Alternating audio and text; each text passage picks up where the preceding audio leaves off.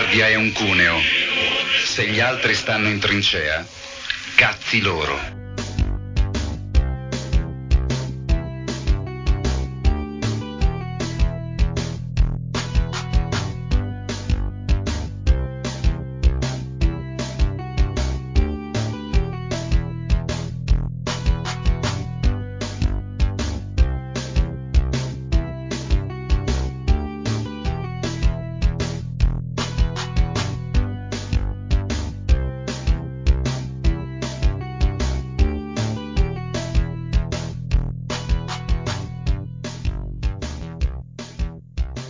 Gentile popolo di, popolo di, internet in generale, amanti della, della, delle video chat in particolare, in questo caso bisogna dire così, buonasera e benvenuti a questa puntata di Estemporadio, la radio che si basa sostanzialmente sull'estemporaneità. Grazie a questi metodi particolarmente moderni, la radio adesso la facciamo in video, una cosa che ho sempre sognato di fare, la televisione. Purtroppo, almeno nel mio caso, mia madre mi ha fatto brutto e quindi non ho mai potuto praticare davvero. Invece dall'altra parte del monitor abbiamo una persona che è nata bella e va avanti così, il nostro presidente. Sì, che Buonasera. Così, buonasera. Stavo guard- cercando di guardare a che numero siamo arrivati di estemporadio. Eh, ce, ce li hai scritti sul soffitto? No, stavo guardando sul sito il penultimo che numero, che l'ultimo che numero era, era il 73, quindi questo è, è il numero 74. 74. Stavo guardando, purtroppo non posso, spero che non si veda in video, devo, sto, sto bevendo una cosa. Sì, no, ma fa benissimo a bere, be, beva, beva, beva abbondantemente. Beva, beva, beva, beva, no, è che non volevo far vedere la marca. Ah, la Però, no, non si, non si può vedere, cioè, mi ha insegnato questa cosa qui. Allora, no, una cosa dovevo dirla, è che per, per, per la prima volta, probabilmente da quando facciamo la radio NK, io mi faccio riprendere con alle spalle una biblioteca. e adesso va, va, molto di moda le video chat per questioni di contingenza, eccetera, eccetera, i video party, i video aperitivi. E recentemente proprio è capitato sia a me che al mio famiglio di entrare in, uh, a fare delle chat. Il famiglio che salutiamo, che salutiamo, che beata lei è di là che sta cenando perché son, i giovani riescono a cenare a qualsiasi ora, non come me che dopo se mangio dopo una certa ora che non sia il solito brodino. Eh certo. Poi deve prendere il Gaviscom. Devo prendere, sì, non volevo fare nomi commerciali, devo, prendere un, devo prendere un, antiacido. Ecco, eh, sì. è, è vero che ci sono stati periodi della mia vita in cui facevo uso un po' più massiccio di antiacidi, adesso un po' meno però sì, comunque non, non ho più lo stomaco dei miei vent'anni. E vabbè, comunque, siccome capita spesso ultimamente di sentire gente in uh, video, di solito io, cioè, la Melandri tifa per, uh, per farsi, cioè, per, per, sistemarsi in divano, perché è una persona, è una comodina, come si suol dire, mentre io tifo per farmi mettere qui quando si fa le chat con gli, con gli amici perché di dietro, di dietro, di me posso sfoggiare questa cultura. Eh, tra l'altro, purtroppo è una cultura un po' parziale perché tutta quella parte di là sono dei faldoni. Raccoglitori, faldoni. Sono dei faldoni che, dove, che, non contengono cultura, ma che ne so, eh, dichiarazioni dei redditi, queste cose qua. Mentre dalla parte di là c'è tutta la cultura di cui io purtroppo ne posseggo più o meno un ventesimo, forse un venticinquesimo, perché la maggior parte è cultura del mio famiglio. E ah, quindi, cioè, poi è molto bella, adesso non so, questa risoluzione qui, no, ma a me piace moltissimo quando eh, riprendono le, le personalità che sono a casa loro, e in questo periodo storico capita spesso di vedere gente a casa loro, e quindi te vedi sta gente di, da, dallo sfondo si capisce un mondo de, delle persone che ci sono. Nel questo caso il presidente, anche lui, anche lei, si, c'è un mondo dietro di lei. Quella lì è una sua 500 vera, cioè nel eh, senso... È la mia 500 d'epoca, sì. Ma cioè, la, l'ha guidata. Certo, l'ho guidata, è la macchina con cui ho imparato a guidare intorno ai 13-14 anni.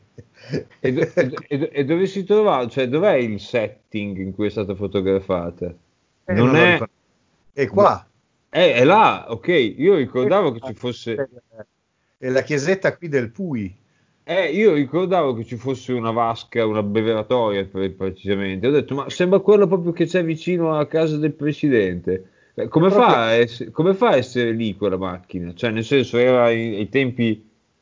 No, no, è un, la foto in bianco e nero, ha due o tre anni quella foto lì, ma l'ho fatta recentemente. Ah, perché quindi quella, quell'automobile è ancora immatricolata?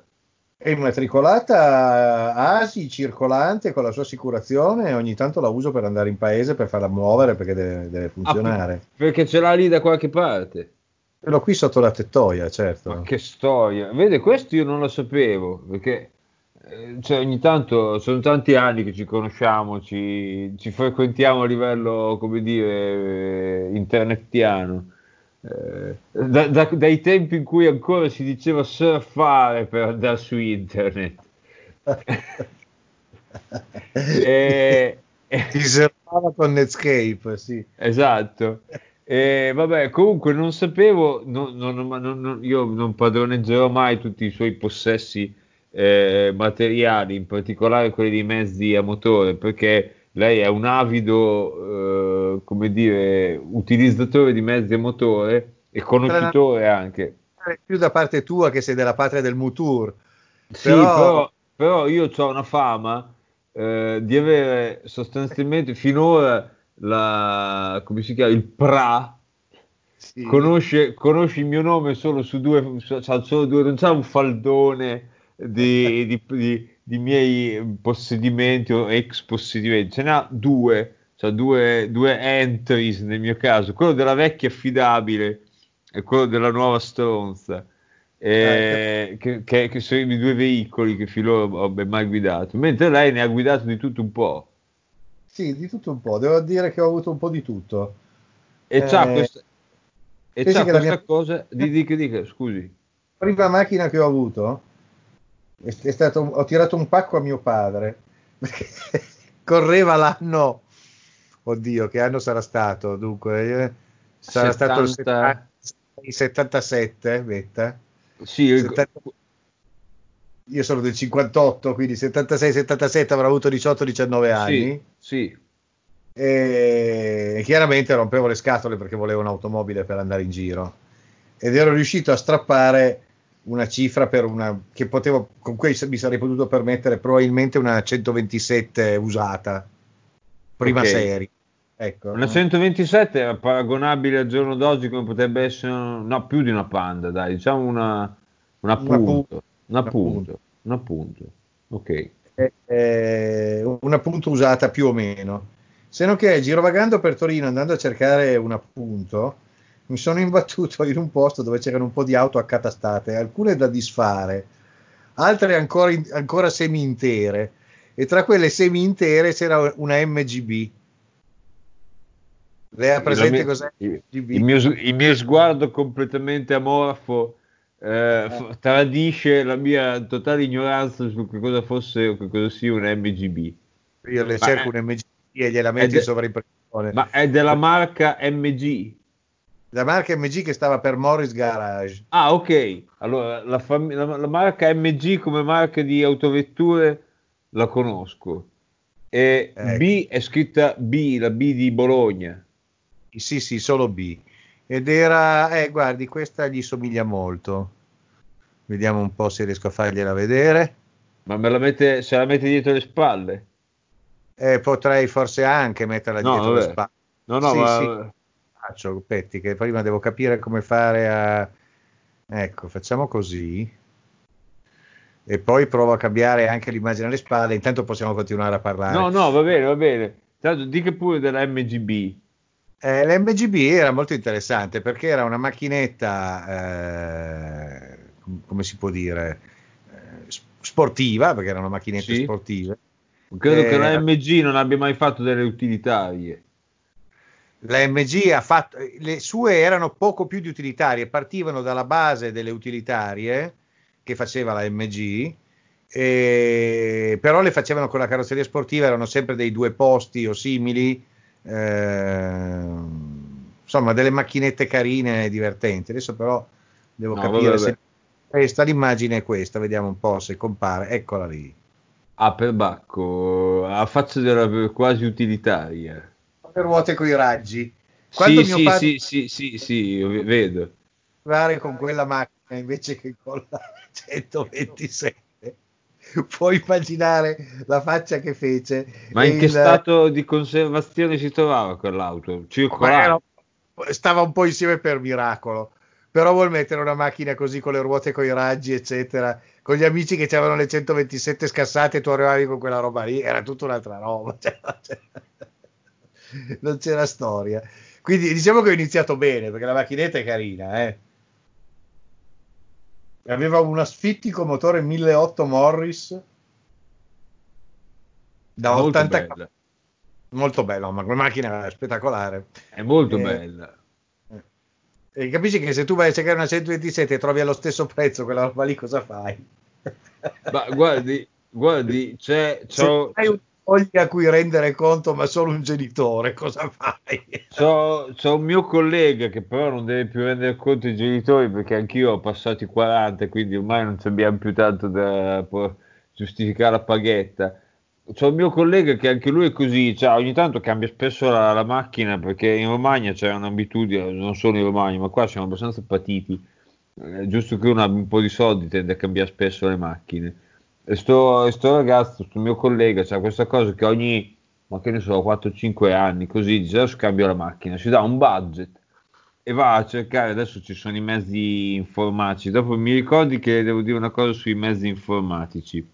Okay. Eh, commerciali tipo Autoscout 24, ok, va bene, sì. Sì, che non volevo fare un nome commerciale, ovviamente. e, e vabbè, insomma, praticamente succedeva che questo si dà un budget, va a cercare a distanza di nord Italia, che ne so, eh, 300 km da, da, dove, da, dove, abitiamo, cioè dalla provincia di Ravenna, cosa c'è per quel budget lì e se le passa tutte. Ma passa... una macchina, mette il budget, e dice in questa zona cosa c'è con quel budget. Sì, e lui dice guarda, quello che mi dice meglio la prendo, indipendentemente da che cosa sia, cosa non sia, eccetera, eccetera. Ecco. E, eh, ultimamente ha comprato una BMW familiare che non ha niente di, come dire, eclatante, niente di, di sconvolgente, niente di oh che roba è. Però da giovane, adesso c'ha la famiglia, eccetera, da giovane di solito si portava a casa l'equivalente moderno di questa roba qua. Perché ah, ecco. a proposito di, di, di mezzi informatici, c'era questa cosa che forse non abbiamo mai parlato in radio di questo aneddoto se l'abbiamo già detto mi interrompe. Succede questo, c'è eh, il, il, mio suocero, cioè il padre del mio famiglio, anche lui è una persona che cambia abbastanza spesso l'auto, più di quanto la cambi io, chiaramente io la cambio ogni vent'anni, per cui... È un record. Sì, cioè, eh, per me, per me cioè, beh, come dire, io sono l'esempio estremo dall'altra parte. E infatti senza poi fare tanti giri di parole, mi è capitato anche a me che ho conosciuto il mio famiglio e tempo due anni ho cambiato l'auto. Eh, perché dopo entri in giro. E praticamente c'è questo signore recentemente ha cambiato, recentemente, ma neanche poi tanto recentemente, tipo 3-4 anni fa, ha cambiato l'auto e ha comprato un'automobile decappottabile. Eh, mm. E che come dire, come la sua lì, la, no, non era una MGB, era una, una BMW. E comunque con, con, quella, eh, no, con, quella, una volta ci sono andato a, a prendere dalla stazione la, la, la, signora Fusari, che era venuta in ah. Romagna, il primo anno che ci incontrava, quando... E mi ha visto arrivare questa macchina decappottabile e ci è rimasto un po' così. Perché è, io ricordo che all'epoca c'era una macchina di 18 anni, la mia macchina personale, quindi non ci si immaginava, ma questa è la storia è un'altra. Comunque, praticamente il discorso è questo qui. Eh, Tizio va spesso, Tizio, mio suocero, va spesso per concessionari. Recentemente era stato, tipo due o tre anni fa, in un concessionario storico che c'è ad Alfonsine, che è tenuto da questo signore che purtroppo adesso non c'è più, ma è, cioè, fino a che ha vissuto, fino al penultimo giorno di vita, sto signore ha mandato avanti il suo autosalone. Ed è un salone che era rimasto completamente indietro coi tempi e funzionava solo in un contesto come quello di Alfonsine dove la maggior parte della gente che va lì a comprare l'auto va da sto tizio perché questo qui è un'istituzione della zona il più vicino altrimenti a Ravenna che so è a 20 km di distanza e dice no, no guarda io, io per prendere la macchina voglio andare da tizio che lo conosco eccetera eccetera. E questo qui aveva ancora i metodi che usavano negli anni 50 per cui sto tizio il mio suocero aveva visto nel piazzale di questo, di questo concessionario un'automobile che voleva guardare e provare. Non mi ricordo se fosse una BMW anche quella. Comunque era una macchina usata che aveva visto e diceva, eh, bella quella lì, mi piacerebbe provarla.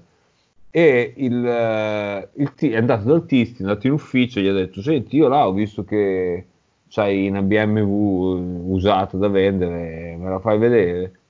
E sto tizio ha preso a consultare il suo almanacco, il suo elenco delle, delle automobili che possedeva, che è questo librone con tutte le pagine, perché lui praticamente da quando, o comunque da molto tempo di esercizio del, della sua concessionaria teneva una lista di tutte le macchine che erano passate, di cui di ognuna si appuntava il giorno in cui era entrata, il giorno che era stata venduta, la targa, eccetera, eccetera.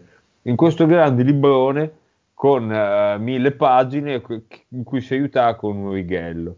Per cui sto tizio ha preso su questo librone, se l'ha messo sul tavolo, sto tizio aveva avuto 85 anni, ma veramente è un signore anzianissimo, è mancato qualche anno fa, un paio di anni fa, ma aveva tipo quasi 90 anni.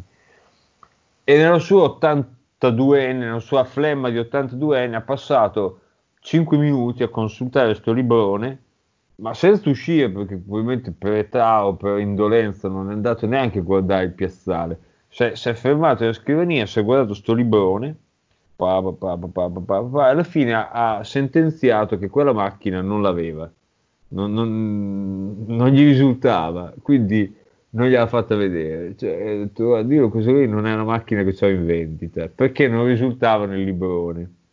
Dopodiché, eh, proprio un paio di giorni dopo, eh, capitava che in quel periodo lì io ero alla ricerca, ero, avevo messo in vendita la vecchia affidabile che poi alla fine ho venduto questa cosa famosa che non credevo mai che qualcuno l'avrebbe comprata.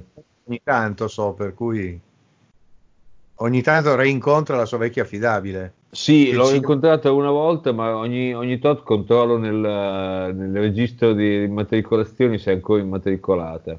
Ed è ancora ah, immatricolata. È ancora è immatricolata? Sì, l'ho guardato un paio di settimane fa e ho visto che la targa risulta ancora al, al, al registro, insomma, l'ACI risulta ancora, non è stata demolita la targa, ecco, quindi in, in, qualche stato sta macchina sta, ecco, magari sta in un garage chiuso, però non è stata ancora rottamata.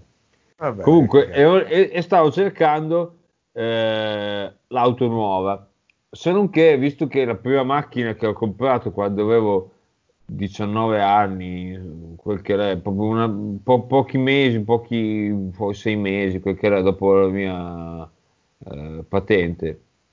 Avevo preso la prima macchina, anzi me l'ha comprata mia mamma perché io cioè, a 18 anni non è che disponessi di chissà che soldi, ero studente. Eh, è, la vecchia, sto- è la vecchia storia come la mia, solo che lei ha fatto il bravo, ha comprato una macchina seria ma in realtà non l'ho comprata io, io volevo, dopo le racconto cosa volevo comprare io, è famosa questa storia, io sono una schiappa nelle automobili, cioè, almeno non ho una grande lungimiranza, adesso forse da adulto un po' di più. Tutte le puntate di, di Radio NK va dalle prime puntate di Estemporadio che si svolgevano con il eh, Demiurgo alla guida e il Wemma che, che gli diceva gas. gas. è vero, quello è a bordo della vecchia affidabile. Eh sì. eh, praticamente passa mio suocero a casa mia, vede che io e la Melandri stavamo guardando il, uh, il, il, questo sito che lei ha nominato prima, possiamo dire che è Autoscout 24, alla ricerca di automobili. Io l'avevo già appuntato il modello che volevo comprare io, per cui stavo guardando tutti i modelli di varie annate, di, eh, di vari prezzi che c'erano in Nord Italia, quindi mi avevo spinto fino al Piemonte o nord del Veneto, insomma, guardavo anche robe di distanti centinaia di chilometri e questo mi ha avuto un'epifania il mio suocero perché ha visto che col metodo moderno te potevi tenere sott'occhio il mercato dell'auto di, del nord Italia, ovviamente di chi stava su questo servizio prima, ci stanno in tantissimi. E quindi ci ha raccontato questo aneddoto e ha detto questo vecchio, porca puttana, che ci ha messo mezz'ora, lui col suo cazzo di librone, il suo cazzo di righello, ci ha messo mezz'ora per poi sentenziare che alla fine questa macchina non ci stava. Invece voi che state su internet, da casa vostra, potete vedere che macchine sono in vendita a Pordenone. E questa praticamente è stata la sua epifania che ha detto finalmente, cioè, come dire, che, che il mondo della gente che andava avanti con righello e, e, e l'evidenziatore era finito ed è arrivato il mondo della gente che va con le app tant'è che poi la, la, la, macchina successiva, insomma, quando ha cambiato la macchina, poi effettivamente anche mio suocero l'ha cercata, l'abbiamo cercata, abbiamo aiutato, eccetera, eccetera, su Autoscout, perché effettivamente l'ha comprata dalle parti di Rimini, mi ricordo se di San Marino. E comunque, cioè, sì, ti fa vedere un po' di più di quello che c'ha il concessionario lì vicino a casa tua. Eh, la storia della mia incompetenza di auto è, que- è, più, be- è più veloce questa qui praticamente io ero, eh, a 18 anni ero un ragazzo molto meno solitario, molto meno eh, spagogno, come diciamo noi romagna, cioè di quelle persone che non amano la cumpa. A 18 anni cioè, mi piaceva la cumpa. Giustamente.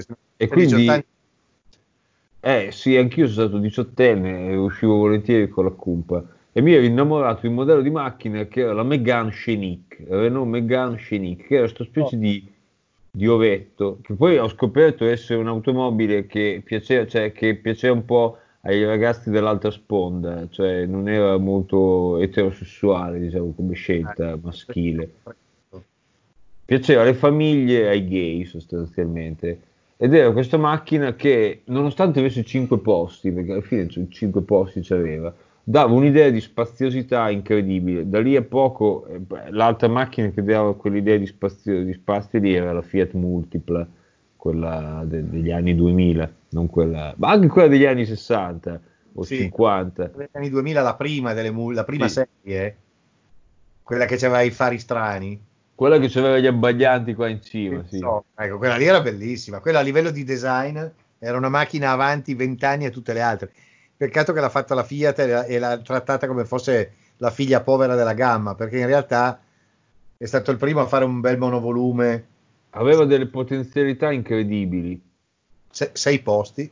Aveva sei posti, cioè aveva un mio amico, un mio amico che conosco tuttora, che adesso anche lui è diventato un libero professionista e ha comprato macchine più blasonate, ma una delle sue prime, prime macchine che avevano in famiglia, e quindi usava anche lui, era una Fiat Multipla, prima serie, B-Power, che aveva l'impianto a metano di su, una delle prime macchine fatte in Italia, fatte in Europa addirittura, con l'impianto bicombustibile dalla casa. Sì, anche perché noi eravamo, noi eravamo l'unico paese che all'inizio spingeva col metano, eh.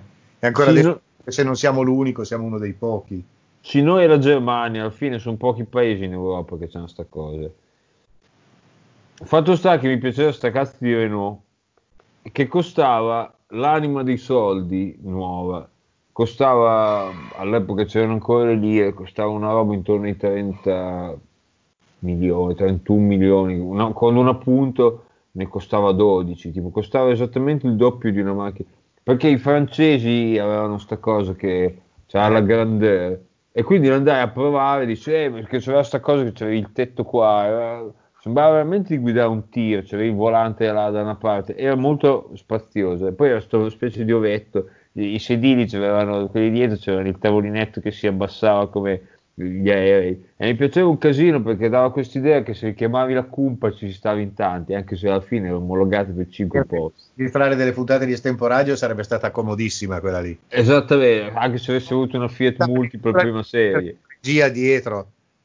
E fatto sta che alla fine non convinsi mia madre, anche per la cifra, che alla fine mia madre prese la vecchia affidabile perché era alla fine, non dico un fondo di magazzino, ma era fine serie perché quel modello lì della Volkswagen era in via di sostituzione con la serie nuova e quindi quelle lì erano gli ultimi boh, sei mesi di esistenza di quella serie lì e quindi le davano via per meno, ma molto meno rispetto a quello che costava sta Renault. Fatto sta che di Renault Megane Scenic io non ne ho mai più viste da, da, da, da dieci anni, mentre di, di, di, di, Volkswagen Golf terza serie c'è, c'è, un signore che abita qua sotto, anche dove abito qua a Ravenna, che ce l'ha, che la parcheggia qui per la strada, sì, che la vedo tutti i giorni. Che non va mai alla fine quella lì. Perché non sono decalamati, nel senso che cioè, finché, la, siccome la Volkswagen ha questa abitudine che non ha nessun'altra casa tedesca, tra l'altro, perché adesso i tedeschi noi li esaltiamo perché fanno delle robe durevoli, ma anche loro soccombono alle leggi di mercato che fanno sì che i pezzi di ricambio dopo un po' non li mettono più in circolazione. I giapponesi sono clamorosi per questa cosa, sono famosissimi per fare, smettere proprio scientemente di fare i pezzi di ricambio per quella macchina lì. Ma infatti, oh, per il mio bestione, alcuni pezzi li prendo in Inghilterra dove c'è gente che si è messa a fare i pezzi di ricambio. Perché... Esatto, perché, cosa che poi succede con tutte le autovetture che diventano mitiche, nel senso che se non li fa più la casa, li fa qualcun altro perché la gente se le vuole tenere. Chiaro. La Volkswagen ha questa fama incredibile che ha il catalogo di pezzi di ricambio sempre assortito. Quindi dal primo modello che ha fatto, che è il maggiolino, fino all'ultimo che fa, mo te gli vai a cercare, se gli dici il codice del pezzo, loro te lo procurano, non so come. E infatti io ricordo bene che l'anno prima di eh, rottamare l'auto, siccome si era rotto il compressore del condizionatore, il mio meccanico mi ha, mi ha, non ha cambiato il compressore, ma ha cambiato un pezzo, la membrana del, del compressore, che era una cosa, cioè, si smontava tutto e dice te potevi cambiare solo un pezzettino, perché eh, quella macchina lì era nata con lo spirito di dire no, no, non stare a, a, buttare il motore perché si è rotto quella, quella vite, cambia quella vite. E infatti lo trovò ordinando la, la Volkswagen Italia. Quindi adesso non sono più così neanche le Volkswagen. No, non sono così neanche le Volkswagen, non sono così, penso nessun'altra, nessun'auto al mondo, neanche quelle stralusso. Ormai si stacca eh, vite e cambi tutto il pezzo. Sì, la cosa più incredibile sono i fari, i fanali, insomma, i gruppi ottici delle, delle, delle, delle, delle, delle, automobili in cui vabbè, la lampadina si cambia. Con delle difficoltà, che ci sono tante macchine in cui cambiare la lampadina c'è da bestemmiare, ma questo è un altro discorso, però se c'è un qualcosa che si danneggia, un vetro, eccetera, bisogna cambiare l'intero blocco che costa 400 euro perché ci ha preso un sasso e si è rotto il vetro davanti, oppure perché il, il meccanismo che fa inclinare le luci non funziona più tutto il gruppo 500 euro, lo specchietto uguale, quelle robe lì. E infatti cioè, le macchine sono usa e getta, infatti la gente non è che ci prende più come lei l'automobile da parata, quella storica che ce l'ho da 25 anni ed è sempre quella, adesso la gente le butta. Eh, lo so, infatti io continuo ad avere macchine vecchie e, e fortunatamente ho un'età per cui credo che riuscirò fino alla fine della mia vita ad avere macchine vecchie. Sempre, può sempre cambiare idea e comprare una nuova, nel senso cioè, può tenere le vecchie e poi dice guarda oggi mi sono svegliato volevo comprare una macchina nuova. Ti spendi 20-30 mila euro per poi buttarli via dopo 3-4 anni, la macchina non vale, vale 2.000 euro se li vale. No, magari, magari lei compra un'auto nuova usata, cioè nel senso un'auto nuova nel senso compra un'auto, ne compra una... una... Vecchie, guardi, giusto ieri stavo guardando stavo guardando in giro, eh, di macchinette carine ce ne sono tante che mi piacerebbero, ma sono tutte prodotte entro il 2003-2004. Oltre... Eh, me, ne, me ne parlava, eh, adesso vanno dei modelli di macchine che non piacciono neanche a me che sono anziano, sono un po' meno anziano direi, però... Caspita, un po'. No, un po', un po'. Un po'. Cioè, solo, c'è solo questo piccolo problema che l'anno in cui lei ha comprato la MGB io venivo al mondo, ma questo cioè, lei si patentava quando mia madre, come dire, faticava girando con la pancia così perché era al, al nono mese. Quindi, poi non stiamo a parlare del mio famiglio, che qua la Melandri è la giovinotta. Mi sono, mi sono, mi sono accasato con gente giovane. Infatti, questa cosa qui è micidiale, micidiale. Continuo a ripetere questa cosa, abbiamo 5 anni di differenza ricordo sempre questa cosa in cui io sono andato in prima superiore nell'anno in cui lei è andata in quinta elementare, per cui questa cosa E invece adesso stiamo qui che purtroppo con, condividiamo lo stesso tetto. Ahimè, non gli stessi libri. Se io vado a tirare fuori questa roba che c'è qua dietro, io non ne so leggere, Presidente, perché sono scritti in lingue che io non conosco. Con, conosco poco, c'è questa cosa famosa, questo aneddoto che racconto sempre a tutti. Là di dietro, cioè, la, la, la dottoressa si è, si, si è, ha scritto un libro personalmente, di cui ce n'è una copia lì dietro, uh-huh. e, che è stato pubblicato da un editore inglese ed è la sua tesi di dottorato, che come capita a molti, quando uno sia dottore, gli, qualcuno gli chiede di pubblicare questa tesi, cosa che ha fatto anche il mio famiglio era pubblic- ma ancora prima che lo pubblicassi, io ho detto questo è quello che ho scritto per la tesi, io l'ho preso, è in inglese, chiaramente, visto che sei, ha studiato nel Regno Unito, e l'ho guardato il titolo ed è scritto in inglese, una lingua che capicchio, nel senso, cioè, e la prima cosa che ho dovuto fare leggendo il titolo è stato quella parola lì, che vuol dire?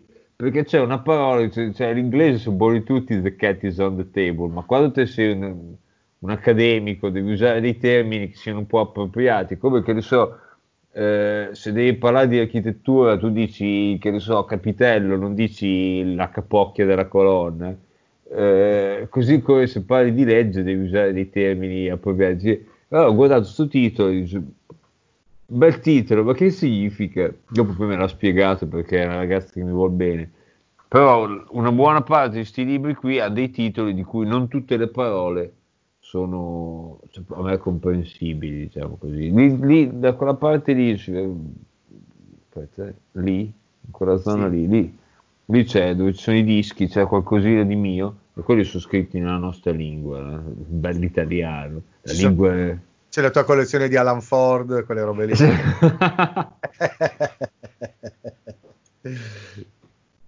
no, c'è un libro, tra l'altro bisognerebbe che ne parlassi, Adesso non lo vado a tirare fuori, ma lo vedo lì eh, in quella zona. Ci crediamo sulla parola. Ci no, no, ma forse ne avevo già parlato anche di questo, però lo dico. Si intitola Birra di Michael Jackson. E ma Michael Jackson, quel Michael. Non, non, quel Michael Jackson. Ah, Tra l'altro, Michael Jackson, questo qui che ha scritto il libro Birra, Mastro Birraio, era, perché purtroppo non è più, uno dei, se non il più, ma uno dei più, eh, come dire, appassionati e, e, competenti critici birrai del mondo. E lui scriveva di birra quando la maggior parte della gente, di quelli che avevano il naso fino, eh, scrivevano giustamente di vino, perché solo dopo un certo tot, ma anni e anni, che la birra era vista solo come una roba da, da Dopo qualcuno ha cominciato a fare delle robe con dei sapori un po' particolari e hanno cominciato a recensirle dei, dei, diciamo, dei sommelier. E sto tizio era uno, diciamo così, che è un sommelier della birra in tempi non sospetti, cioè degli anni 70 più o meno. E ha scritto questo libro divulgativo che qualcuno mi ha regalato quando ero più giovane, visto che è una bevanda che tuttora bevo, e potendo, insomma, quando il medico curante me lo concede mi hanno regalato questo libro perché sapevano che ero appassionato di... ed è un libro che ha tutta una parte introduttiva dove si spiega come si distinguono le birre, insomma, come annusare, queste cose qua, e poi ne presenta oh, so, un centinaio di casi di esempio. E la parte dove presenta c'ha delle illustrazioni. E la parte dove presenta ovviamente uno che dice magari il mio famiglio là che la birra gli piace così cos'ate, vedi queste foto, dice oh, vabbè. Io che sono un amante, cioè, c'è stato un periodo, capita spesso che per ragioni mediche, diciamo così, mi debbano stoppare, devo stare a dieta, comunque devo bere poco poco, eccetera e io ogni tanto devo, cioè, devo, evitare di guardare quel libro perché è pieno di illustrazioni. È come il buon Fantozzi quando lo mettevano di fianco al Tisti che c'era la montagna di, di, polpette da mangiare. Cioè, è una roba incredibile. Ci sono queste foto fatte professionalmente perché adesso eh, i cellulari ci fanno delle foto figaccine anche a noi semplici. La gente si fotografa il piatto, eccetera. Ma allora questo è un libro primi anni 90, metà anni 90. Non era, cioè, c'era, ci voleva un professionista, un fotografo per fare queste cose. Eh. E queste sono tutte fotografate professionalmente con nome ditta che la fa, eccetera, eccetera. La maggior parte delle quali io non ho mai bevuto perché sono tutte robe anche abbastanza struse del mondo anglosassone, ah. del mondo americano. Momenti in cui ti stoppano il bere, se ti capita sotto le mani quell'affare lì, lecchi non le, devo. Lecchi le pagine. Viene, no, ma è una cosa incredibile, cioè è, cioè, è come appunto una persona che, che, che, non possa mangiare il gelato, che gli fai vedere delle, delle coppe fotografate molto bene, perché lì la questione, cioè, molto stasera mi sono fatto un birrino se me lo fossi se- me lo sono bevuto attaccato alla bottiglia, se me lo fossi servito in un, un bicchiere, in un boccale, magari un po' me- avessi fatto vedere qui, sembrava un boccale con della roba gialla dentro. Tra l'altro più o meno ha lo, ha lo stesso colore del plasma umano, questo lo dico per uh, disincentivare la gente a, a bere birra esatto. o a prendere il plasma. Esatto. E, analogamente un mio, un mio amico, sempre parlato quello della multipla, che lui è, una, è un fan di, del fumo, cioè nel, non nel senso legale, quello tabacco, mi ha regalato per, uh, ricordo, per i miei 30 anni un libro sui sigari cubani, i libri maschili, cioè, birra, sigari cubani, c'è anche quello sulle donne. Vabbè, no, scherzo. E comunque quello per dire, io siccome non sono un fumatore di sigari, ne ho fumati, ma non è che sia una passione. No, se li sfoglio dico, ah, che belle immagini di sigari, finisce lì, mentre se guardo l'immagine della birra, per me è micidiale. Michael Jackson, questo sommelier della birra, è purtroppo mancato tipo 15 giorni dopo l'altro Michael Jackson, cioè ah quello del quello di, quello di Bad. Sì. molto più famoso. Infatti mi capitò siccome all'epoca quando, quando, ci fu questo fatto leggevo molto più spesso di adesso la Wikipedia. Um, la pagina principale della Wikipedia di tutte le lingue c'ha una zona dove ci sono le notizie correnti ci sono anche i morti. C'è un po' una specie di necrologio e vedi questa scritta morti oggi Michael Jackson dicevo come? Non era già morto porca puttana. Poi sono andato a guardare ma no merda quello della birra. Purtroppo l'ho visto c'è la foto nella quarta di copertina questo libro appunto c'ha più di vent'anni. Questo tizio è un assaggiatore professionista di birra e ho con tutto che ho mm, sta cosa che si sputa vabbè. E, però cioè, se guardi la foto de, di copertina, insomma, si vede che sto tizio eh, eh, anche lui pesava come una smart, diciamo così. Non vorrei che la birra l'avesse un po'. Di assaggiare le birre le assaggiava, poi dopo. Eh, secondo me sì. Il Vittorio andava a versare, questo è il concetto. Sì, non più tardi di un annetto fa mi capitava di andare a, qui nei colli ravennati, c'è cioè una una famosa produzione di un olio che nel paese di Brisighella, che è un comune oh. della provincia di Ravenna, fanno un olio extravergine particolarmente buono, famoso insomma. Oh, Brisighella, cosa era successo a Brisighella? Cosa ci hanno ambientato? Cosa, cosa c'è, sta, c'è stata a Brisighella? Perché no, l'esistenza di Brisighella? Non so per qua, quando ne abbiamo parlato, ci, abbiamo, ci siamo stati una volta con, uh, con, la cumpa della radio una volta in cui venne a trovarci il dottor Lepronte che salutiamo, andammo lì a, ma non avevamo fatto delle puntate alla radio adesso non mi ricordo che ne avessimo mai parlato. Ah, mi è tornato come una cosa di fa- familiare non capisco perché. Vado no no si figuri. Adesso stavo cercando di figurare perché sai quelli vecchi che ogni tanto gli vengono i lampi del passato Fa- ma non sta starli bene. Ecco, Facciamo questa cosa della radio da un po' da tempo in memoria, forse stiamo più verso i 15 anni, perché siamo, sì, quasi, siamo quasi a 20, caro. Siamo 16 anni. Comunque sono 20 anni ormai, 20 anni di radio, porca miseria. Cioè, con tutto che è meno, eccetera, ma se mi devo ricordare quando abbiamo parlato, lei ha la memoria più, più della mia. No, perché so, io notoriamente una, una, memoria formidabile per le cazzate. Questo è no, secondo me anche non per le cazzate, però se ce l'ha anche per le cazzate male non fa. No, allora, è selettivo, è solo per le cazzate. e il problema è quello lì. Fatto sta che recentemente, un annetto fa, siamo andati a prendere, a prendere l'olio a Brisighella, è una cosa che si fa tipicamente in Romagna, nel senso che c'è una, una, un, oleo, un oleificio famoso che fa quest'olio. Allora siamo andati a prendere quest'olio, dice guarda quest'anno una volta o due all'anno andiamo lì a prendere l'olio con una tanica cioè, e poi andare avanti hai voglia. Fatto sta che una volta arriviamo e dice eh, questo, non so se siete venuti da, da quant'è che non siete venuti, se siete venuti un anno fa. Ah, dice, quest'anno ne abbiamo due tipi. Ah, buono, dice, abbiamo quello base, insomma, che facciamo sempre, poi ce ne abbiamo uno premium. Se volete ve lo faccio assaggiare.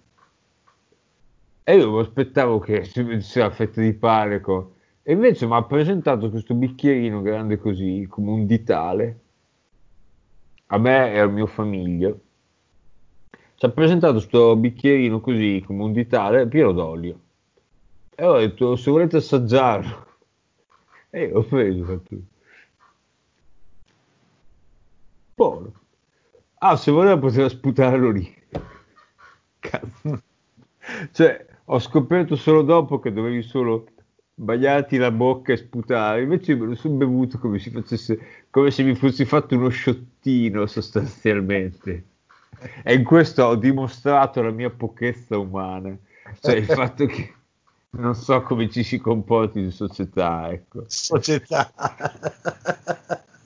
Vabbè, vabbè cioè, se, va, se, andassi, se andassi a cena, che cazzo ne so, dalla regina Elisabetta, inanellerei una serie di gaff che Dio solo lo sa perché non mi hanno mai insegnato il Galateo. A me l'hanno insegnato, ma non mi è entrato molto in testa, per cui anche io ne farei una caterva. Si tranquillizzi, non è grave. Eh. Alla fine ti perdonano e ti, e ti, guardano con aria un po' così, come dire. Eh, Comunque, alla fine, alla fine, sta signora, la latte d'olio, alla fine abbiamo preso l'olio normale. Però, insomma, Sta latte d'olio alla fine me l'ha venduta lo stesso, me l'ha venduta anche col sorriso in faccia, visto che gli ho staccato un banco ma significativo per questi 5 litri d'olio, che alla fine dice vai, vai, va bene. Però me lo sono bevuto così come fosse un bicchiere di vino. Non... E ho visto... Succedono quando uno va in territori sconosciuti. Sì, non sapevo che l'olio si... si... Cioè, me ne dà un bicchiere... Allora, che puttana, dammene un goccio, cioè, vabbè. La, la, stessa cosa l'ho vista un paio d'anni fa perché adesso, cos'era, a settembre, tutti gli anni anche in centro Ravenna fanno una manifestazione relativa al vino. Adesso so, sono tutti intenditori di vino, di birra, di cocktail. Adesso essere, essere come dire, dei semplici consumatori di cibo non, non, basta più. Nel mondo di oggi bisogna essere dei connoisseur, bisogna essere dei gourmand se no sei uno sfigato di merda, c'è poco da fare. Ormai devi essere conoscitore di tutto, esperto di sì. tutto e super tra, figo di tutto. Eh. Tra l'altro c'è sempre la storia della vaniglia che dopo ricordiamo. E, fatto sta che qui in centro Arena fanno tutti gli anni a settembre o ottobre una manifestazione eh, relativa al vino in cui te vai in piazza, ci sono 50 stand o quel che è di, di, di vinicoltori, si entra, c'è una cassa, ti paghi un fio e con quel fio ti danno 10 bollini, con quei 10 bollini sono 10 assaggi di vino. E, e chiaramente questa cosa attira un, un seguito abbastanza importante perché la gente va lì perché c'è è anche un modo cheap per sbronzarsi, nel senso che magari uno con 20 euro sono 20 assaggi di vino, con 20 assaggi di vino cominci a, a farti avanti con le scritture. E, e, notavo effettivamente che cioè, è una cosa che ha un minimo, qualcuno che ci va, ci va con un senso non, eh, dire, non popolare, ci va con il senso di assaggiare vini. Ed effettivamente di fianco a ogni stand che ci sono i vari vi, vinicoltori c'è la sputacchiera. E c'è un sacco di gente che la beve sputa. E dice no come? Ma merda no! Cioè ti hanno dato un bicchiere di vino buono ma perché non lo bevi? Lo sputi bottiglia della roba buona dammela me scusa. Questo perché io sono un poco di, di buono, però effettivamente chi, cioè, chi, ne consuma parecchio per lavoro è chiaro che lo deve sputare, se no sarebbe sempre sbronzo come una capra. Invece la storia della vaniglia è questa. Quando venne a trovarci il, la prima volta, quasi la prima volta, mi sembra fosse la prima volta, in cui credo ci vedesse Cervando in persona col, col dottor Lepronte, è arrivato già viveva negli Stati Uniti perché poi quando, cioè, da quando lo conosciamo per via radiofonica così è sempre stato eh, già, risiedeva negli Stati Uniti insomma cioè, quindi veniva in Italia una volta all'anno stava qua due settimane o tre settimane quel che è e quell'anno lì una volta venne a trovarci in Romagna venne a trovare tutta la cumpa di Radio NK e noi gli organizzammo cioè, tra, cioè gli facciamo un giro andammo appunto a Brisighella eccetera eccetera stette qua un paio di giorni due o tre giorni. E gli organizzavamo un po' un tour da fargli assaggiare, vedere cose. Lo portavamo a mangiare in questo posto che aveva anni fa fama di essere un posto romagnolo, cucina romagnola solida, abbondante, buona, mm, a Lugo di Romagna. Quello della caccia lì. Del... No, eh, sì, poteva essere quello, no, era un posto a Lugo di Romagna. Come si chiama? La caccia lì, come si chiama il nome vero? Il ristorante Il Sociale della Caccia. Sociale della Caccia. Sì, un nome non particolarmente azzeccato per un ristorante, comunque ancora in attività il Sociale della Caccia, mentre questo qua che citavo io di Lugo non credo sia più in attività, penso, o ha cambiato gestione. È un famoso ristorante, cioè una zona, facciamo un ristorante romagnolo abbastanza buono, basone, come dire Quell'anno lì avevano, avevano, deciso di rinnovarsi, per cui avevano messi, messi, a fare tutte queste cose. Adesso lo fanno tutti in tv, eh, da, dal tabaccaio. Questo di fare della roba, come si dice, gourmet. Allora è un po' all'inizio.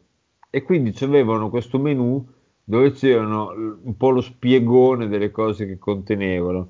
E mi ricordo che c'era questa cosa dei dolci eh, dopo la cena ci prendemmo un dolce e c'era tra questi dolci questo gelato c'era scritto gelato con un aggettivo so, impreziosito dalla vaniglia di Mananara.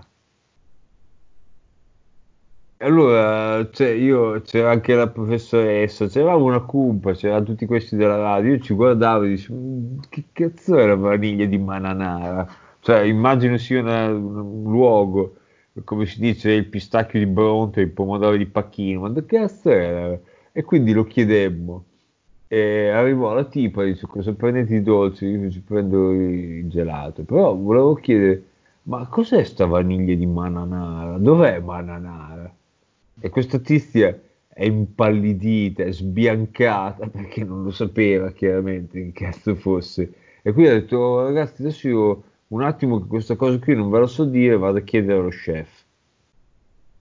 Si è preso il suo 20 minuti, è arrivata e ha detto che anche lo chef lo sapeva.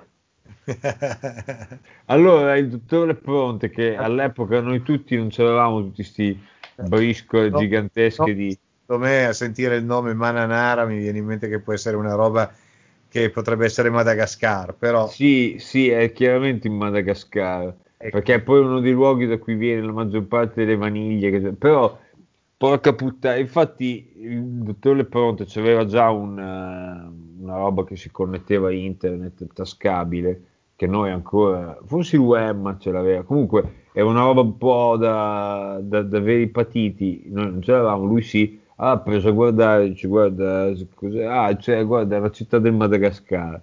Ah, gli abbiamo detto noi al, allo chef di dove fosse eh. Mananara. Allora mi ricordo che scrivemmo questo post, eh, forse non è il titolo della trasmissione, ma lo scrivemmo da qualche parte. Ma che cazzo metti a vaniglia di Mananara se poi non sai neanche dove cazzo sia? E questo purtroppo, sta cosa, io speravo che sarebbe cessata. Cioè, guarda, il mondo andrà verso la direzione di non interessarsi più alle, alle, alle denominazioni, alle DOP. E invece, invece, invece, il mondo è andato dall'altra direzione, totalmente, dalla, cioè proprio da quella direzione lì, con il fatto che mo adesso, cioè, l'altro giorno guardavo che mi stavo bevendo sto birrino, non quello che avevo qui stasera, un altro birrino, una birra tedesca e c'ha il logo della denominazione di origine protetta che l'abbiamo inventato noi, nel senso noi italiani, e adesso tutta l'Europa lo usa. Eh? Solo che non so in Germania quante DOP avranno, magari l'abbiamo fatto noi i francesi che ne useremo un po' per i formaggi, ma che, che so, il culatello di Zibello o, o il pistacchio di Bronte suddetto. Adesso c'è questa cosa in cui tutto, anche alla COP, anche al supermercato più popolare di sto mondo, hanno la roba che è denominata con la provenienza geografica. Sì, è quella roba delle eccellenze. Che sì. mi che mi fa venire mal di stomaco solo a sentirlo dire. Ma soprattutto mi fa venire in mente questa cosa per cui eh,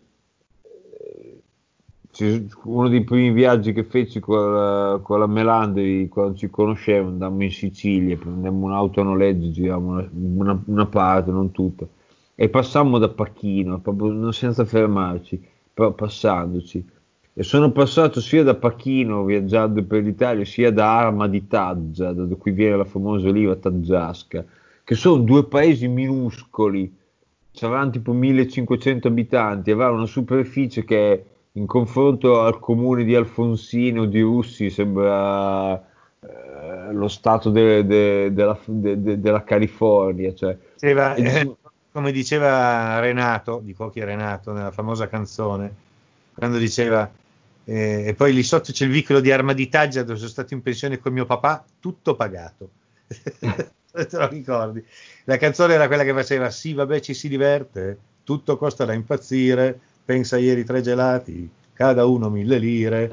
Ho venduto l'ombrellone, il canotto le sciupà, porta dietro qualche lira, 200-300 mila, forse basterà. Non se la ricordi? No, questa è più dei suoi tempi che dei miei. Eh, non si sa mai, non si sa mai quello che il mondo ti può capitare. Era quello dove avevano inventato il famoso passetto con la gambetta che faceva tac, così mentre ah. can... eh, era quella canzoncina. sì, esatto. Va bene, ti... comunque sì, se tutti i pomodori pacchino e le olive taggiasche venissero davvero da pacchino e da arma di taggia, cioè ne farebbero due bottiglie d'olio o due cestini di pomodorini all'anno Invece, invece trovo dei pomodorini pacchino nelle, nelle, nelle, cioè nelle, come diciamo noi ormai, nelle cavalle, cioè i monti di, di, di pomodorini denominati pacchino che dici, boh. Sa dove li fanno anche i pacchino? Nel Sahara occidentale. Eh, vedi. Vicino, come... Là, vicino ad Akla, il re, il re marocchino ha costruito delle, delle hanno trovato un po' di acqua dolce sotto, la tirano su e hanno fatto delle serre che sono lunghe 5 km, cioè delle cose gigantesche, da satellite si vedono, sono dei enormi quadrati lì nel, sì. terra in pieno deserto e lì coltivano solo pomodorini di pachino. E poi dopo arrivano in Italia e dice denominazione di origine protetta. Certo.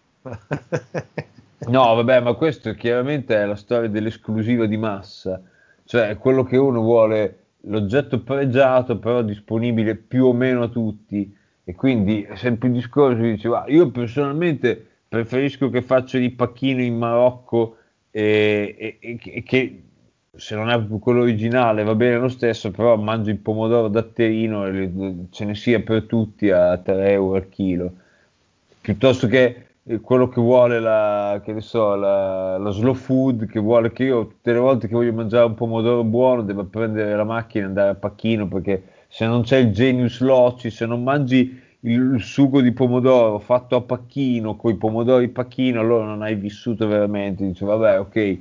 Da un fuoco di pacchino perché se lo fai fare da uno che è lì di passaggio, sì, ecco. da un locale, esatto.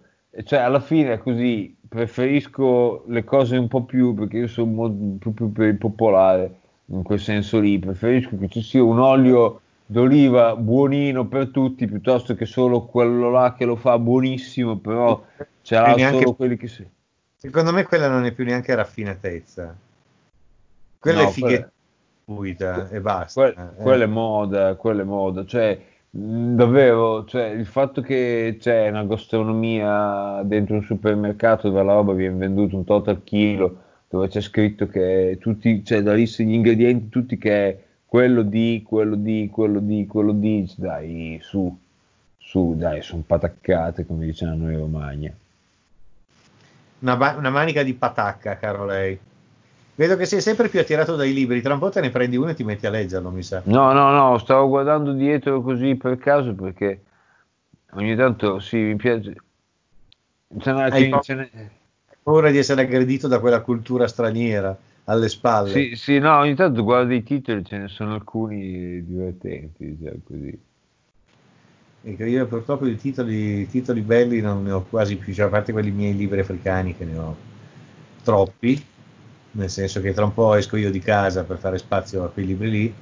Infatti ormai tutto quello che non sono libri di quel genere sono solo più acquistati in versione elettronica, basta.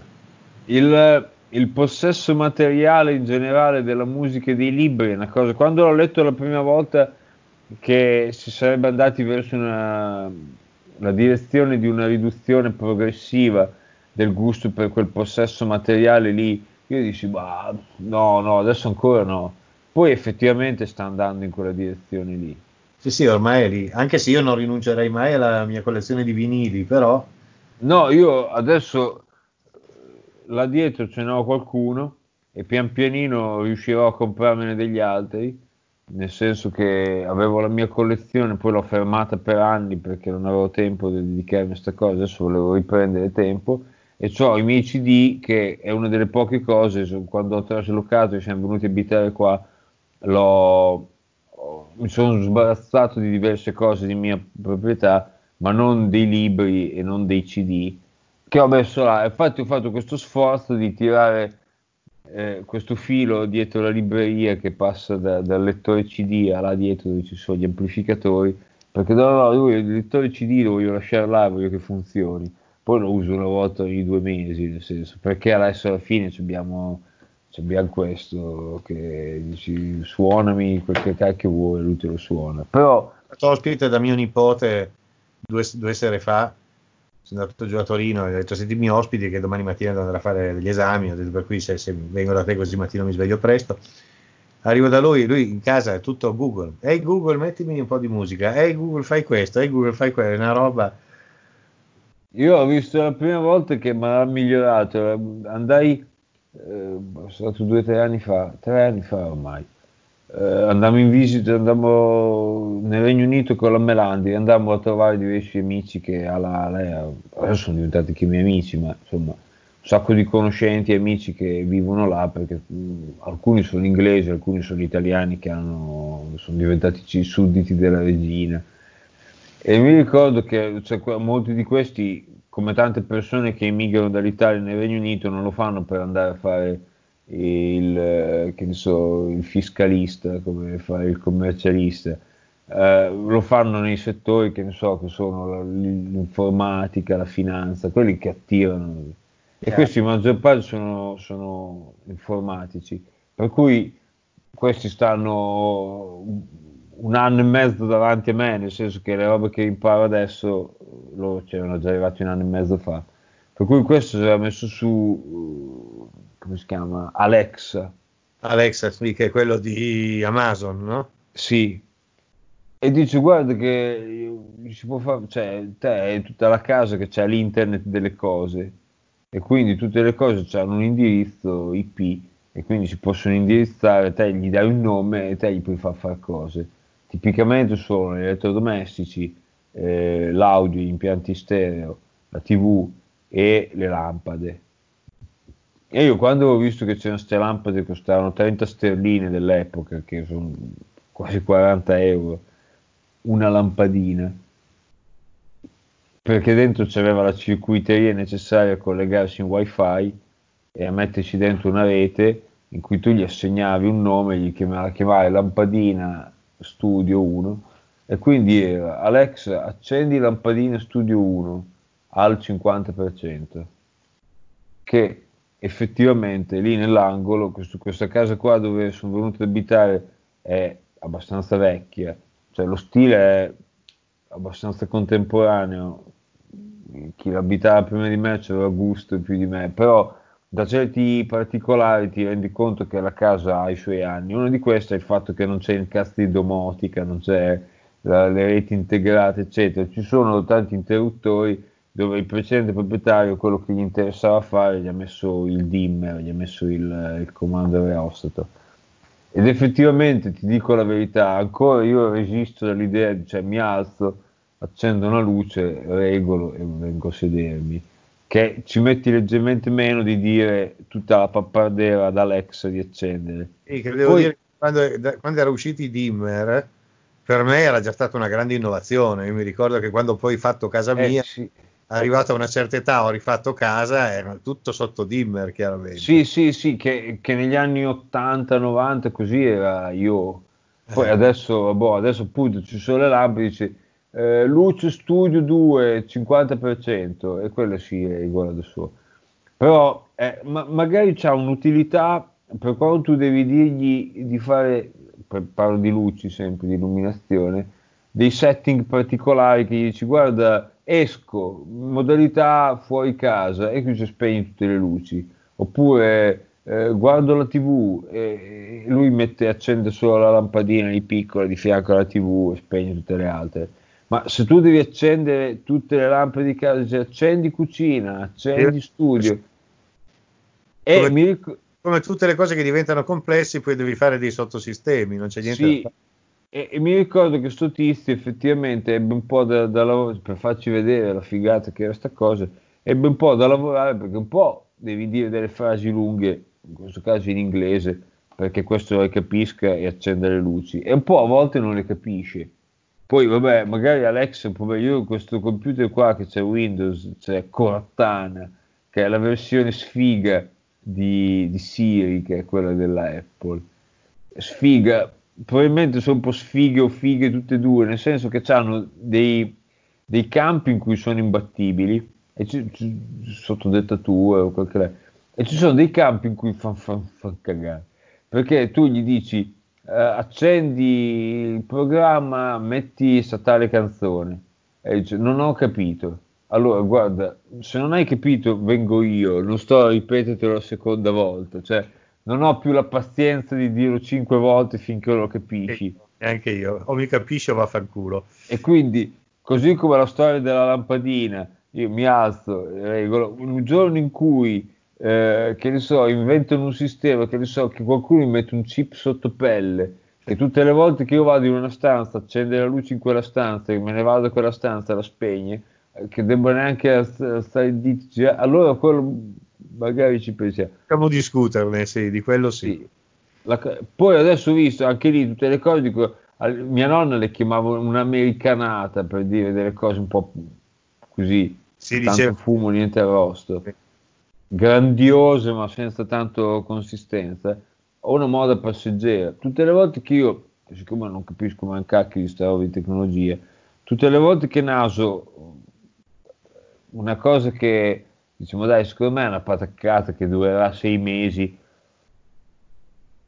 e non lo farà nessuno, alla fine diventano strapopolari. Quando ho visto sta cosa delle lampadine, poi fatta l'IKEA una volta, adesso lo fa anche l'IKEA, cioè nel senso è diventato una roba popolare.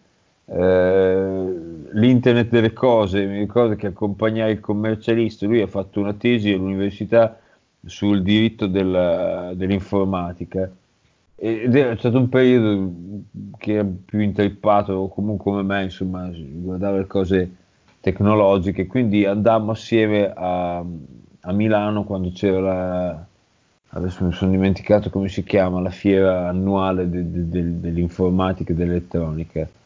Ah, vabbè, quella non me lo ricordo neanche io come si chiama. Vabbè, ad ogni modo siamo andati e c'era la, questo sto parlando di 15 anni fa, e presentava, c'era lo stand della Nokia dove presentava il futuro dei cellulari ed era i primi, cioè non è che era pre-progetti, era tipo roba che era uscita da ricerca e sviluppo, che erano cellulari senza tasti, cioè come sono adesso gli smartphone.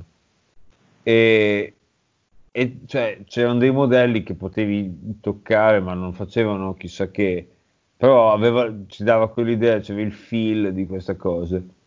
E io mi ricordo che dissi, ma cioè, che stronzata è questo? Cioè, te pigli un telefono che normalmente c'hai dei tasti fisici, devi schiacciare dei tasti virtuali su, sul, sul, sul, vetro, ma ci, lo riempirai di ditate, ci farà una pacciuga, ma che cosa serve?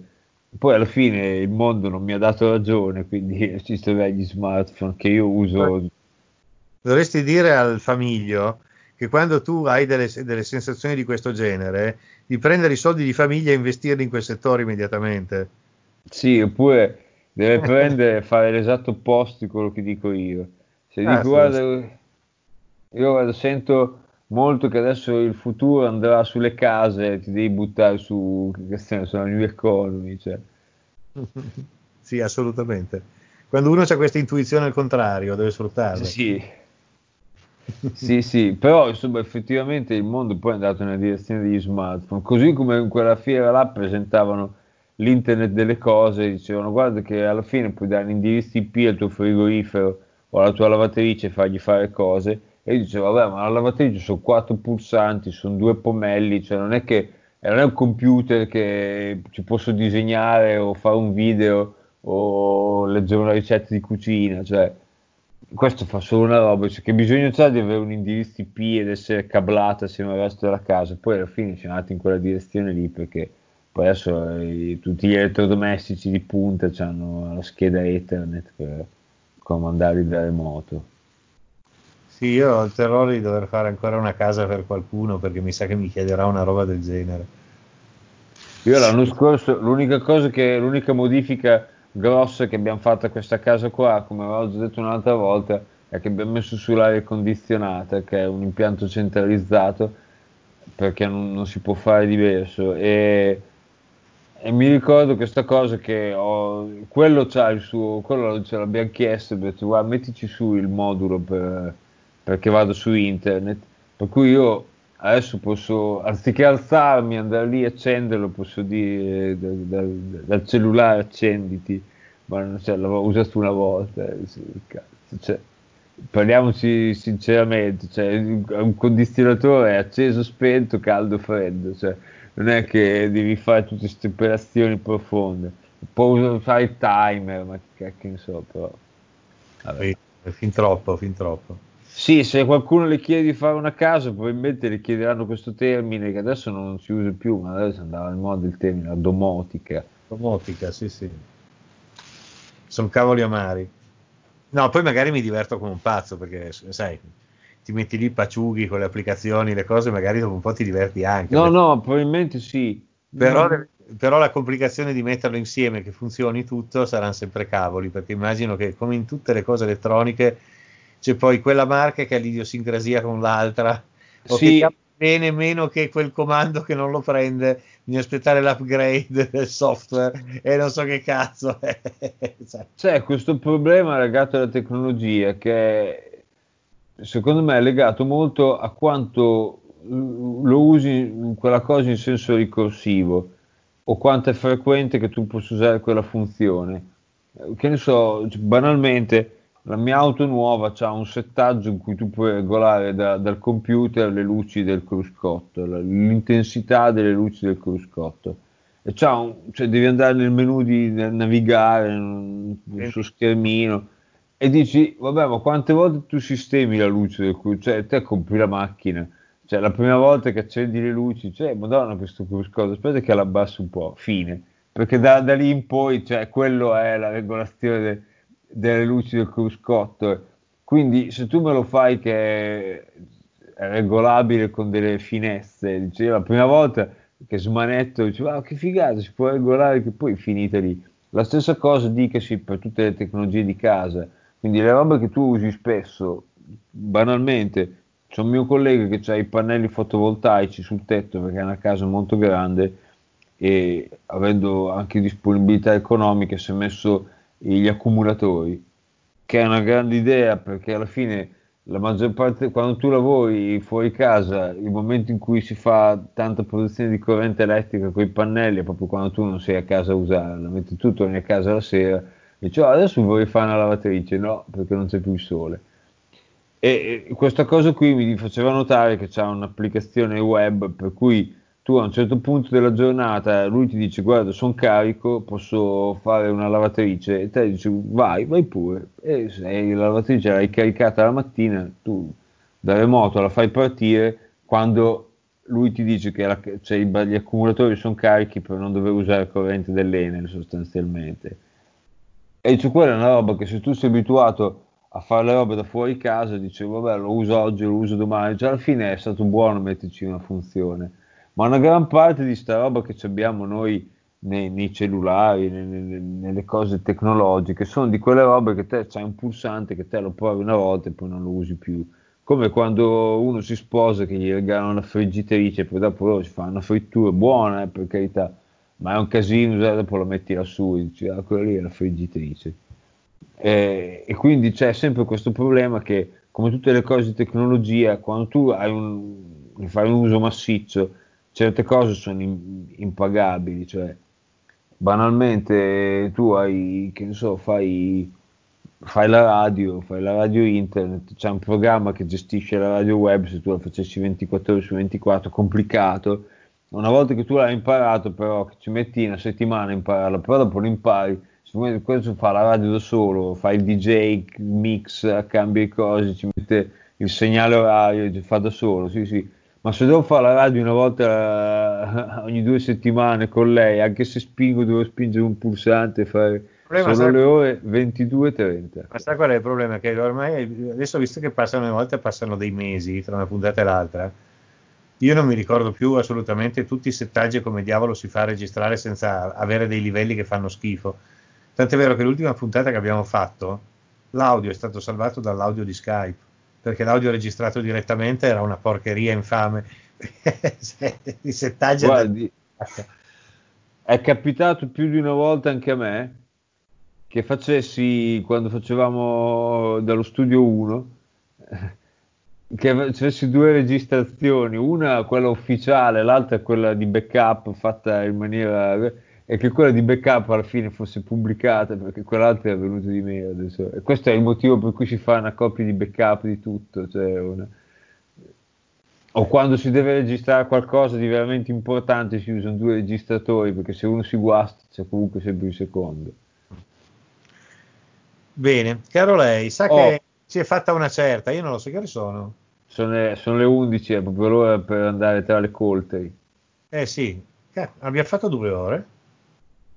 È un'ora e mezza. Ah, però. 9.40. Eh, avevamo, avevamo, avevamo, avevamo, di che votare il sacco. No, ma guardi, ha visto che non abbiamo parlato dell'argomento di cui tutti sì, parlano? Quell'argomento, siamo stati molto bravi. Se riusciamo a sentirci presto, eh, la prossima volta che ci sentiamo, probabilmente staremo ancora in una situazione storica un po' difficile. Credo. Cerche- cercheremo di non parlare dell'argomento di cui tutti parlano. No, la prossima volta le parlo di Africa. Sta, stavolta ho parlato della bestia io, stavolta volta taccio e faccio solo così. sì, magari qualche domanda ogni tanto, se no. Sì, eh. certo. Ma cosa volevo dire? La, di questo argomento di cui tutti parlano, cercheremo di parlarne quando tutti non ne parlano più, cioè quando sarà, speriamo sì. che diventi prima o poi una cosa consegnata ai libri di storia.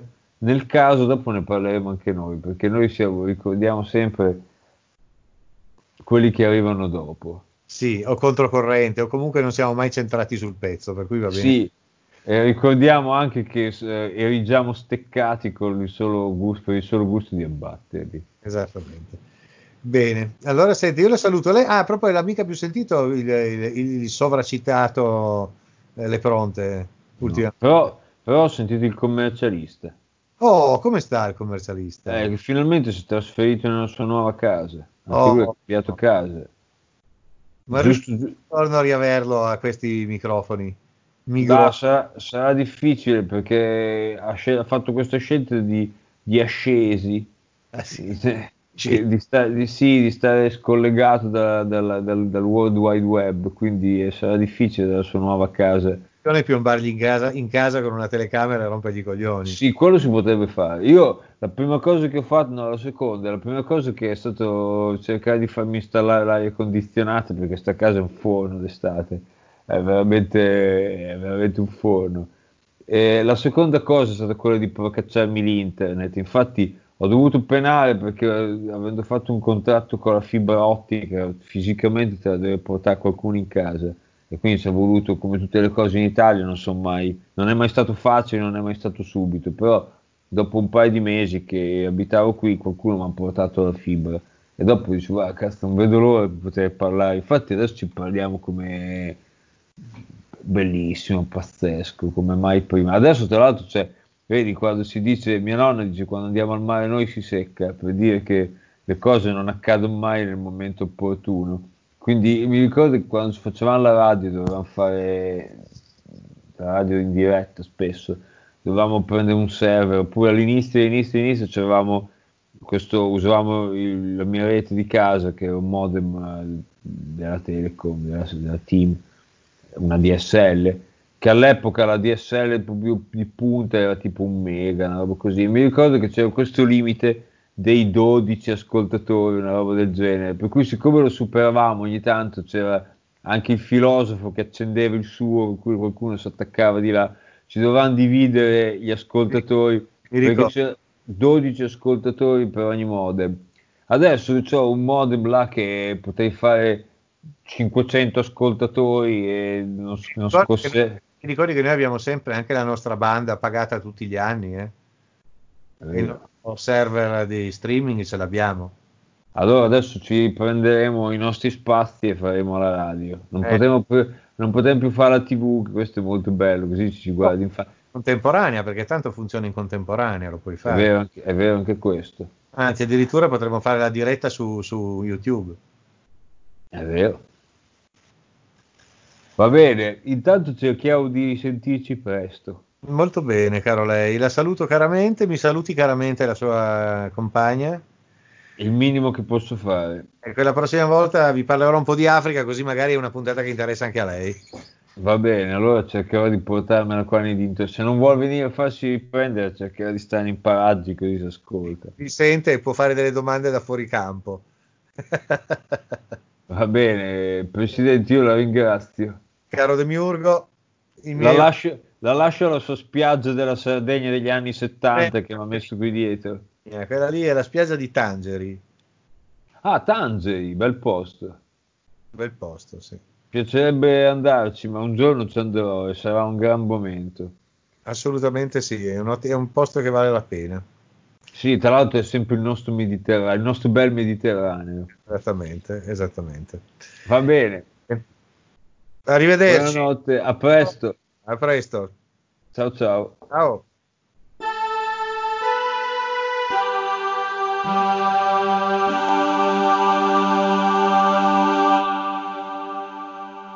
This is NK Radio.